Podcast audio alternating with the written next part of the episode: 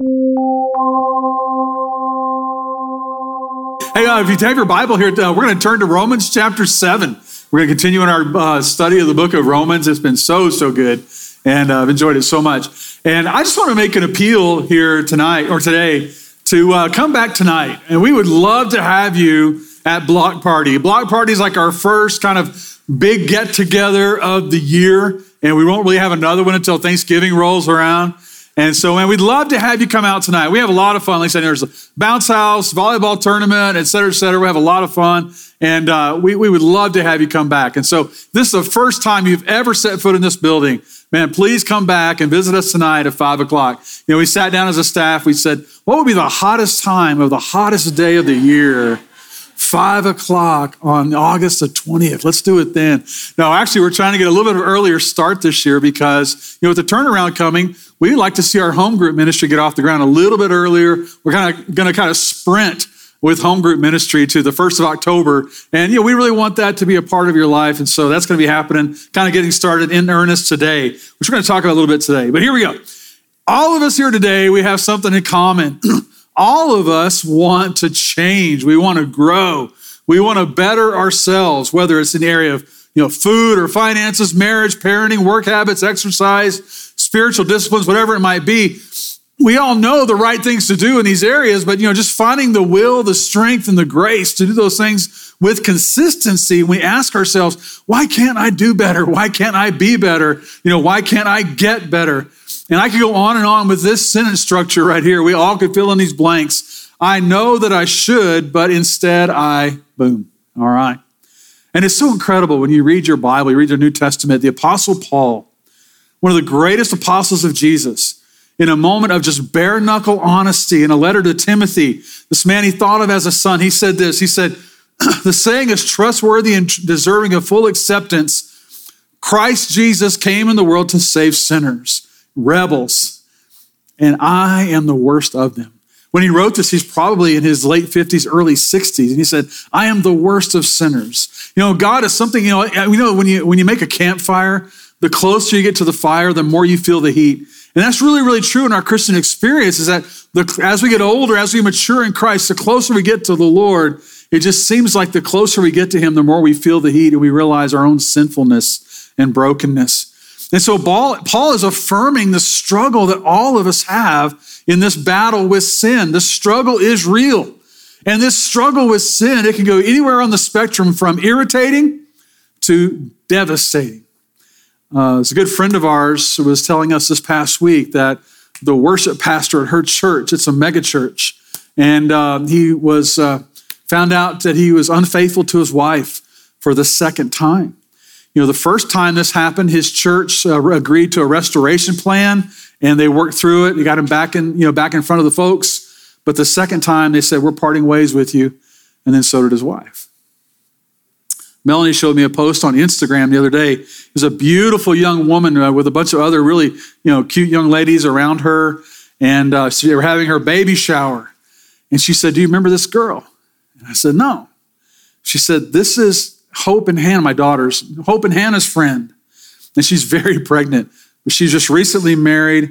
She found out her new husband was unfaithful to her. Her husband left her for another woman, and now her friends are throwing her a baby shower. And you know, she works at a church down in South Texas. Ephesians chapter 6, the Apostle Paul says, Take up the full armor of God so that you will be able to resist in the evil day. And then, having done everything, everything to stand firm, stand firm. God's word tells us, Christians, we cannot drop our guard in our struggle with sin. We don't need to deny the war that's raging within us. Pretend it's not there, try to hide it from everyone. Paul has been there. He tells us he understands, and he understands better than anyone. We were born into the fight. The devil is the ruler of this world that we live in at present, and you and I are living behind enemy lines. And I want you to think about this with me today. When the battle is over, the smoke clears, and the dust settles, will you still be standing? If you keep going the way that you're going, 25, 35, 50 years from now, will you still be standing? The Apostle Paul, the last written thing we have from him, he said this The glorious fight that God gave me, I have fought. The course that I was set, I have finished, and I have kept the faith. And so our title today is Winning the War Within. How do you win this war in the struggle with sin? This is such a powerful passage, both theologically and philosophically. Romans chapter 7 is so personal because Paul is going to give you and I an insight into his own life, and he's giving us the view of his inner battle with sin. It's like he's just cracking open his chest and showing you his heart and saying, This is who I really am. Romans chapter 7. Here we go. Starting at verse, uh, starting at verse 9. Once I was alive apart from law, but when the commandment came, sin sprang to life inside of me, and I died. And I found that the very commandment that was intended to bring life actually brought death. Look at verse 11. This is remarkable. For sin, seizing the opportunity afforded by the commandment, deceived me, and through the commandment put me to death. You know, when, when, you know, when we say, thou shalt not steal, what's the first thing that our flesh wants to do? Steal something, all right? So the law is holy, the commandment is holy, righteous, and good. Now, did that which was good become death to me? By no means. But in order that sin might be recognized as sin, it produced death in me through what was good, so that the, the so that through the commandment, sin might become utterly sinful. We know that the law is spiritual, but I am unspiritual, sold as a slave to sin. I do not understand what I do. For what I want to do, I do not do, but what I hate, I do. And if I do what I do not want to do, I agree that the law is good. As it is, it is no longer I myself who do it, but it is sin living in me. I know that nothing good lives in me. That is in my sinful nature or my flesh.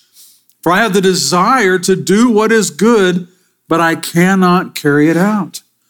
For what I do is not the good I want to do. No, the evil I do not want to do, this I keep on doing. Now, if I do what I do not want to do, it is no longer I who do it, but it is sin living in me that does it. I got to tell you, that is a remarkable passage of Scripture. It really is. Number one, it's so insightful. Number two, it's so honest. It's so, so honest. And I appreciate it so much. You notice all the verbs are in the present tense. Paul is talking about his life situation at that moment. I had a conversation with my mom years ago. This is back when Bill Clinton was president and the whole thing was going on with Monica Lewinsky and the infidelity that was going on there. And man, mom was hopping mad about it. She really was. And she began harping on our president for being sinful and immoral. She said he's a man of weak character. And I said, Mom, I agree with you totally. I really do. But you know, there's a preacher you watch on cable TV who did the same thing. She said, Well, we have to pray for the men in the ministry the devil's attacking them. and, you know, mom's logic is that, you know, Satan is personally attacking preachers, but presidents he's leaving alone, you know, something like that. And that reasoning, by the way, has saved many a crooked preacher, you know, telling the congregation, the devil made me do it. Amen, preacher, he did. We forgive you, you know, that kind of thing. Well, which is it? Do people sin because it's their fault or is it because it's the devil's fault? The answer is yes. All right? When we talk about the war within, we're talking about the conflict of enormous powers. Notice Paul, he personifies sin in this passage as an adversary that's a living entity with the characteristics of personhood. So sin is not some metaphysical force or energy in the world, but we are engaged in a war with a living and personal enemy, the powers above us. Ephesians 2 2, Paul said, In the past you lived the way the world lives, following the ruler of the evil powers that are above the earth. Now, we are not left defenseless. All right, I love that song that Michael led us in a moment ago. We're fighting a battle that Jesus has already won. But it's a paradox, isn't it? We're fighting a battle, but it's already been won. But in Christ, we are granted the strength and the resources and the wisdom to be free. We are under attack, but we have the responsibility to defend ourselves with the resources that Jesus has put in our disposal. As believers in Christ, we become new creations in Christ Jesus. And if you know Jesus as your Savior, you have an entirely new nature, new motivations, new attitudes, new values, and new strength. Ephesians 4, Paul said, Let the Spirit renew your thoughts and attitudes and put on your new nature. This new nature was created to be like God. And so, just to think about that for a moment, when you ask Jesus to be your Savior, you're given a new nature. And this, this new principle, this new dynamic of life is there's something like God within your very soul. But as long as we're living in this world, our sin nature, our flesh, is going to go to war with that new nature that is like God. And this is a struggle. This is a struggle. As sin continues to assault our flesh, we are in a war with sin. Look at verses 9 through 11 for a moment. Just kind of glance at that. When Paul talks about the sin, what was supposed to bring life actually brought death. You know, the Apostle Paul is a model for all of us, by the way. He is so honest about his struggles. And we want to be open and honest. You know, if we're going to have life on life ministry with one another, we have to be honest about our struggles. The struggle is so real. And now, what he was saying was, to his shock and dismay, God's law not only exposed the sin in his life, but then it energized the sin in his life. And his battle in particular was with covetousness. He could not bring himself to be content with what God had given him, whether it was his stuff, I just need more stuff, I need his stuff, or his station in life. You know, he was such an ambitious young man. He tells us in the book of Philippians that he surpassed all his peers in his white hot ambition to be a political and religious leader in his country. But he says that the more he tried not to covet, the more jealous, the more envious, the more discontent he became. And so what's happening here is sin is manipulating, Satan is manipulating the law, and he's using it to energize, to awaken, and to stir rebellion in the human heart, which he does with all of us. All of us. Yeah, I was talking to a man one time, he came to see me, and he was trying to save his marriage after an affair. And this guy was a great guy. I'd known him for a long time. A straight arrow beautiful family, probably never even had a parking ticket, you know, one of those kind of guys. And he couldn't believe it had happened. He kept saying, Les, I just can't believe this happened to me. And I said, Well, man, what happened? He said, I began to text a colleague at work. At first, it was professional, then it became friendly, and then it became romantic. And then one day she crossed the Rubicon. She said, I would just love to be able to spend one night with you. And she knew she could say that because she knew he would never do it. He was too good a man. And for weeks, she would text him and tell him how good he was. You're too good a husband. You're too good a Christian. You would never do something like that. And he was shocked to discover the more this woman told him how good he was, the more he wanted to prove that he wasn't. And it was like she knew exactly what buttons to push to awaken the rebellious nature in his heart. And I would dare say it wasn't her, but it was the princes of the power of the air that were doing it. One of the most shocking aspects of our, our lives as human beings is the deceptiveness of sin. You know, Paul says, sin deceived me. And everyone who's been gripped by sin understands this. There's always, always an element of deception to every sin. In Titus chapter 3, Paul said, we were once foolish ourselves. We were disobedient, deceived, and enslaved to lusts and pleasures. Now, sin deceives us in so many ways. Things like, well, you know, it's not that bad. Lots of people do it. God's going to forgive me anyway. Or it's not really a sin. You know, this group over here says it is, but that group over there says it's not. Once Paul was deceived into sinning, he says, then sin used the law as a lethal weapon against my soul. And the very commandment that should have brought me life instead brought me death. And you notice he says the same thing three different ways in verse 11, 12, and 13 that sin used God's law to put me to death. Look at verse 13. Did that which is good then become death to me? And he says, No. But sin proved itself to be utterly sinful like depraved, twisted, evil, and wicked by the way it manipulated God's good law to put me to death. I got a picture up here I want you to see of Ulysses Grant. Watching a great documentary on him a few weeks ago. He's an incredible military genius. From a very humble beginning back in Missouri, he graduated West Point, but then he fell on very hard times. In fact, when the Civil War broke out, he was selling firewood trying to support his family. He had been through two or three business failures. Now, he enjoyed a cigar every now and then, but he never could afford to smoke very many. He just didn't have much money. Well, the Civil War broke out and he volunteered and he was given command of a regiment. And what, they dis- what he discovered was that he was an amazing leader of men and a military genius. Now, out in the East was called the Eastern Theater of the Civil War, Washington, D.C., Maryland, and Virginia. There was no military leadership. And Robert E. Lee was just cleaning house out there, and, and they kept losing war after battle after battle out there in the east. But in the west, Ulysses Grant's regiment attacked a large Confederate outpost, Fort Donelson, in northwest Tennessee, and they won. And a newspaper sketch artist drew a rendering of what at that time was Lieutenant Grant, and he was on horseback and he's smoking a cigar. And the nation was so grateful in the north that a battle had actually been won that people saw that picture, that sketch in the newspaper.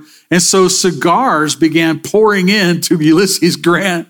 All right. And he got 5,000 cigars as a gift from the grateful public in the north. And so he began to smoke 20 cigars a day. Can you imagine? Throughout the war. Then he became president he didn't really slow down that much. In October of 1884, he went to the doctor complaining that his throat hurt. And the doctor said, You have an inoperable tumor in your throat, throat cancer. He was in incredible pain. He said drinking a glass of water was like drinking molten lead. And he died of throat cancer in July of 1885. Ah, oh, so sad. Were the cigars sinful? Were they evil? No. The cigars were a gift from a grateful nation. They were a good thing, but I'm sure that no one ever dreamed, hey, I'm going to send U.S. Grant cigars. He's going to smoke 20 a day. You know, no one thought that would happen. What if U.S. Grant had said to himself, you know what, I'm going to smoke two a day, like I always have, and these will last me a lifetime. But because of something in him, he lost control, and that which was good produced death a few years later. I want you to think about this. God is altogether good. And in his goodness, God gives us his law. And it is a gift. It is a gift. But then sin takes this good law, stimulates our, our flesh, and it awakens within us this desire to be the captain of our soul, the master of our own fate. And it manipulates us into deviating from God's good law. And then death follows, and sin proves itself to be utterly sinful. What Paul means, death is its only objective. And so the pattern works something like this. There's a stimulation that comes from the law, then there's a manipulation of the law, then there's a deviation from the law, and then there's the devastation that always follows. And you might be thinking, well, how is that fair or just? The death penalty for just disobeying God? Imagine there's a soldier at a military base not too far away. He's really hot headed, he loves to fight. He gets upset at one of his fellow soldiers in the barracks and he rush, rushes at him and he hits him in the jaw. He gets three days in the brig. A few weeks later, he gets upset at his drill sergeant and he hits him in the jaw. Three weeks in the brig for you, soldier. But he doesn't learn. Later that year, he gets upset at an officer and he rushes at him. He hits him. He says, Son, you're getting three months in Leavenworth. You're like, No, we got to get this guy out of the military. He said, No, he's such a fighter. He's such a good soldier. We got to keep him. And so he gets stationed at a base in an active war zone. It's Thanksgiving. And the president makes a surprise visit to their base. And the president's up there, and he's pouring it on thick. He's giving a speech. He can't stand the president. And as the president is speaking, he gets angrier and angrier, and he doesn't want to do it, but finally he can't help himself. He jumps up and he starts running toward the president, and the Secret Service agents shoot him. Boom. He drops dead. In each case, he's doing the same thing. He's hitting another man, but there's a catch. As the dignity and authority of the person he attacks increases, so does the severity of the punishment. David said this in Psalm 51 I have sinned against you and only against you. And you are right in judging me, you are justified in condemning me. All sin, all of our sin, is rebellion against God. And it's an attack on God's dignity and his authority in our lives. We know the consequences, but we're just compelled to defy our Creator. And do you ever wonder why we're helpless to resist this kind of chain reaction between sin and law? Paul said in 1 Corinthians 15, it is sin which gives death its power, and the law that gives sin its strength. And now look at verse 14 through 20. Paul says things like this I am unspiritual, sold as a slave to sin. I do not understand what I do. What I want to do, I do not do, but what I hate, I do. I think the law is good, but it's no longer I myself doing it. Sin living in me is doing this. For I what, what I do is not the good I want to do. No, the evil I do not want to do, this I keep on doing. And as I mentioned a moment ago, notice all the verbs are in the present tense. So he's describing to you and me his experience at the time he's writing this letter to the Romans. And when he says the law is spiritual, he means it comes from God, it reflects God's nature. God's law also deals with our spiritual selves, it goes to the very heart of my being. But then he says, I am unspiritual, which means of the flesh. Some of you might have the word carnal there in your Bible. By the way, when you go out to eat and you go to a Mexican food restaurant, you order Carne asada, it literally means roasted flesh. Tell your kids that, they'll order that every time, all right? But anytime we see the word flesh there, our minds typically go to things that are sensual or sexual.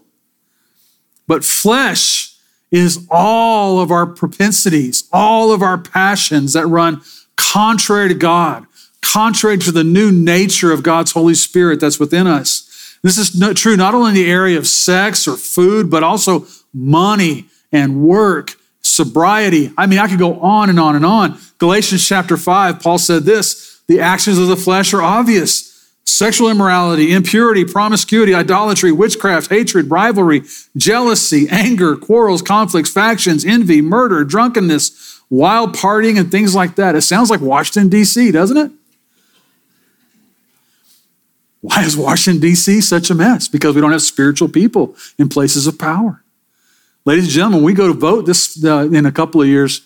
We got to vote in people who are going to walk in the Spirit. We need the Spirit of God in the leadership of our nation. The Spirit of God is what's needed there. Right now, all we have is the flesh. And so, yeah, envy, factions, drank, uh, drunkenness, immorality, we have all those things because we have almost exclusively people who walk in the flesh leading this great nation, which hasn't been the case in the past. So, what's the word? What's flesh mean? The flesh is a compulsive inner force inherited from man's fall, which expresses itself in a defiance to God and his righteousness that makes it impossible for a natural man or woman to genuinely love, serve, and glorify God. Now, when you read that, you might automatically think, well, that means my body is evil. No, that's not what we're saying. I need to hate my body, punish my body, you know, mortify my body. People have thought that over the Christian centuries. The Bible tells you that God loves your body. God wants your body. He's going to resurrect it someday, and He's filled it with His Holy Spirit. Your body is a temple of the Holy Spirit, according to 1 Corinthians 6.19. You know, before we knew Christ, there was no struggle between flesh and spirit, but now there is. And I want to really emphasize this today. If you're sitting here this morning, you're thinking about a sin that you're struggling with and you're going to war with, thank the good Lord for the struggle. The struggle is a sign of salvation. As I said before, an unbeliever leaps into sin and loves it there, whereas a believer, a Christian, lapses into sin and then loathes it. So, yes, the struggle with sin is real. You and I have spent years building habits, neural pathways that were perfectly natural, unspiritual. And it's difficult for these old habits, these old ways of thinking, these old ways of responding to the world around us to be changed. We spent years of our lives building these thought processes, and some of them can be very, very stubborn. And we try to change them, and they're not going to go down without a fight. Look at verse 15, where Paul says, I do not understand what I do. For what I want to do, I do not do, but what I hate, I do. You know, my uh, younger son Brady had a rock band when he was in college, and they had a lot of success. They wrote some really good music. I was really proud of him. But I told him, I said, I really want you to sit down with me. I want to write a song about codependency and it's called I Hate You, Please Don't Leave. All right? I really wanted to write that. That'd be a great song. I hate you, please don't leave me. We all have a toxic, codependent relationship with sin and flesh. We all have things like this in our lives. We hate it, but we don't want it to leave. Just like the Israelites when they left Egypt, you know, they, they wanted to go back to slavery can we go back to the turnips and the leeks and the onions that we used to eat? We're so tired of all this honey flavored bread called manna. Oh, come on, really? Sin has greater strength in our flesh and it causes us to do things that we are resolved not to do. Even though I am determined not to do something, when I get in certain circumstances, my determination just melts away my resolve disappears. And Paul says, I end up doing what I promised myself I would not do. You ever felt that way? Yeah, I got to say, uh, just being really honest with you, you know, I, I, I think one thing that really popped up in my mind when I was thinking about this, and more recently in my life, is just the way I acted at ball games with my kids. You know, I, I was just, I was a maniac, and I was just out of control. I can remember after, you know, ball games, especially basketball, man, like, you know, you're right there at the court, you know, and your kids are out there running around and you start, you know, yelling and screaming. And I would just turn into a wild man. I was like, man, I'm a pastor. I got to pull it together. You know, I'm going to lose my ministry. I was bad. I was bad. And I can remember, yeah, football games too. I got some of the guys that play football have been here. Football games, I was awful, but you couldn't hear me as well because I was farther away from the action you know. But I, I remember several times, you know, really, you know, kind of wounded my kids just because I get so out of control. And I remember, you know, you know what I did one time? Here, here was my idea. I was like, you know what? I'm going to go there and I'm going to promise myself I won't say anything unless it's encouraging, unless I'm encouraging somebody. And then the referee would make a bad call. Hey, that was a great call, ref. Yeah, way to go. You're amazing. You're amazing. You really are. You know, and just get out of control again. And, uh,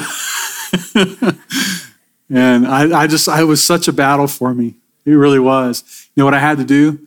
I had to dig into my deep heart because I saw that I was wounding my kids. I was like, Lord, why am I this way? And God had to show me some things about my own self and some pent up anger and frustration that I had that I had to deal with. I'd confess to Him and get right with Him about that. And you know, I can tell you, and, uh, you know, it, it kind of gradually began to dissipate. And fortunately, my kids finished their athletic career, so that sin is gone. I don't have to worry about it anymore. okay? My point being that our willpower is not enough to win the war within.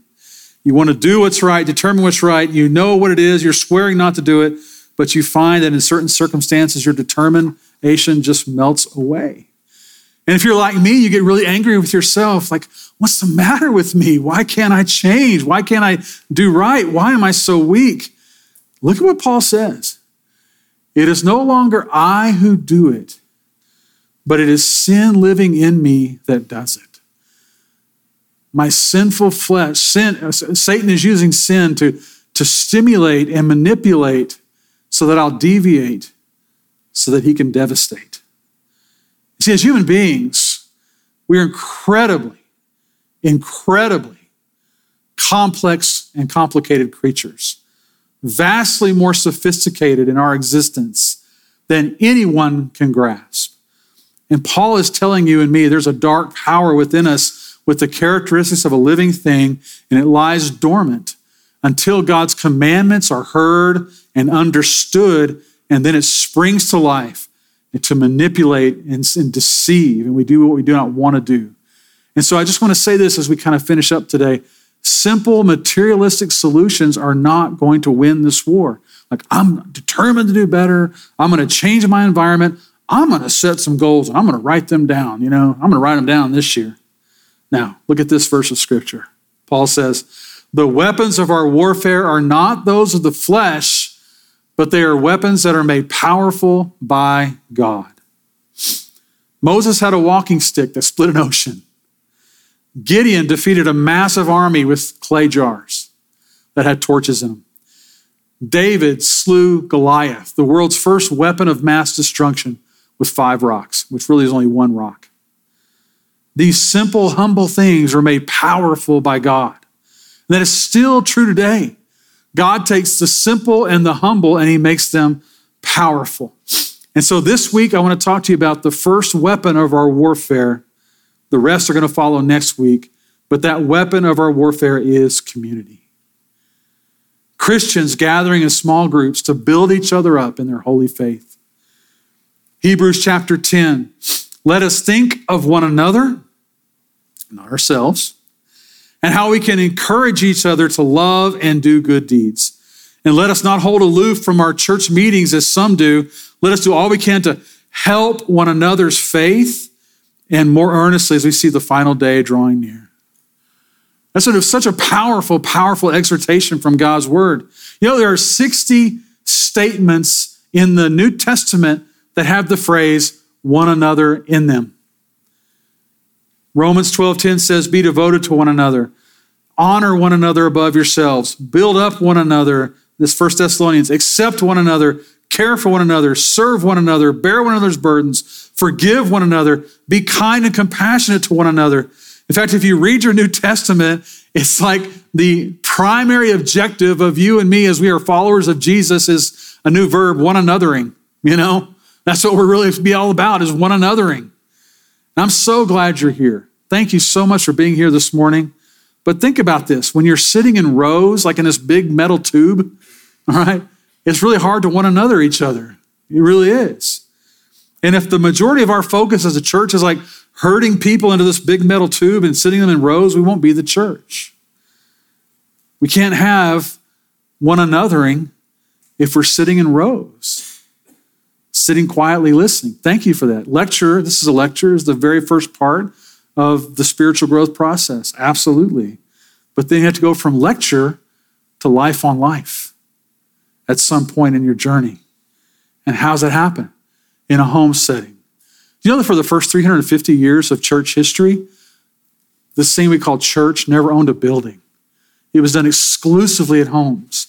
And Christianity spread like wildfire across a prairie all the way from Jerusalem into Northern Europe and all the way to China and India. Now, this is the setting in the home where we can build one another up and be built up. We can one another, one another. And so God's pattern is this, is to always take the simple and make it powerful. Always. And so when Jesus said, where two or three are gathered in my name, meeting together as my followers, I am there among them. And so I just want to finish with this appeal to you today. Now, I don't know what your schedule is like, and I don't know what you have going on, things like that. But would you seriously pray about and consider that if you're not a part of a smaller group of Christians who meet together for life on life, talking, discussing, teaching one another, encouraging one another, building one another up in their holy faith, if you're not part of that through a faith Bible study, or a home group, would you pray about that today? Pray about that today. You know, back in the back corner, there's a display that Gina's made. It's beautiful. There's some QR codes on those cards. Go back, uh, scan those codes, check that out. There's an insert in your bulletin. Uh, there, there's uh, all the staff are here. Uh, we're all ready to talk about this, but we really want you to be in community. Why? Because community is weapon number one, weapon number one in the war within.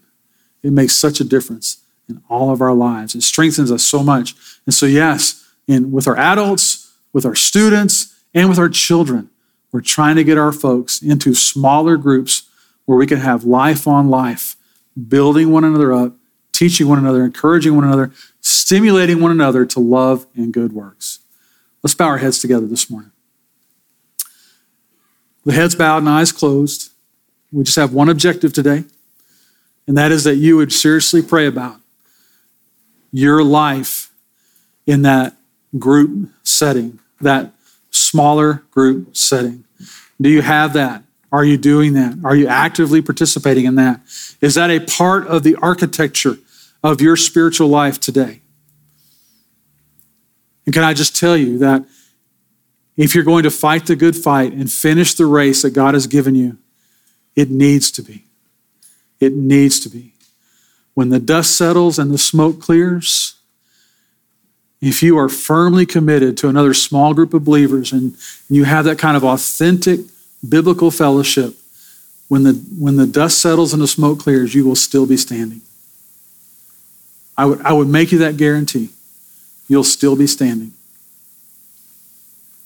And so I want to ask you to really pray about that this morning. Really think about that this morning. Is that truly a part of your life? And you may be in a home group, you may be in a small group, you may be in a faith Bible study, but are you one of those people that is really striving to turn that small group into an authentic biblical fellowship where you do all those one another's? Not just sitting around talking about the weather, talking about the Cowboys, things like that, but you're really trying to do the one anothering to one another. And so, with our heads bowed and our eyes closed, let's, let's take that to the Lord today and speak to Him about it. Then I'll, I'll pray and close us out this morning.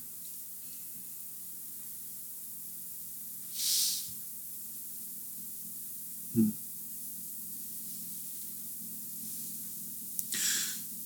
And Lord, we do want to fight this battle that you've already won and fight it well, fight it with real strength. And so, Lord, we need each other. And so, Lord, we just ask that you would move in our hearts today to give us, Father, a, a, real, a real passion, Father, for this grand vision of what it means to be one another to one another.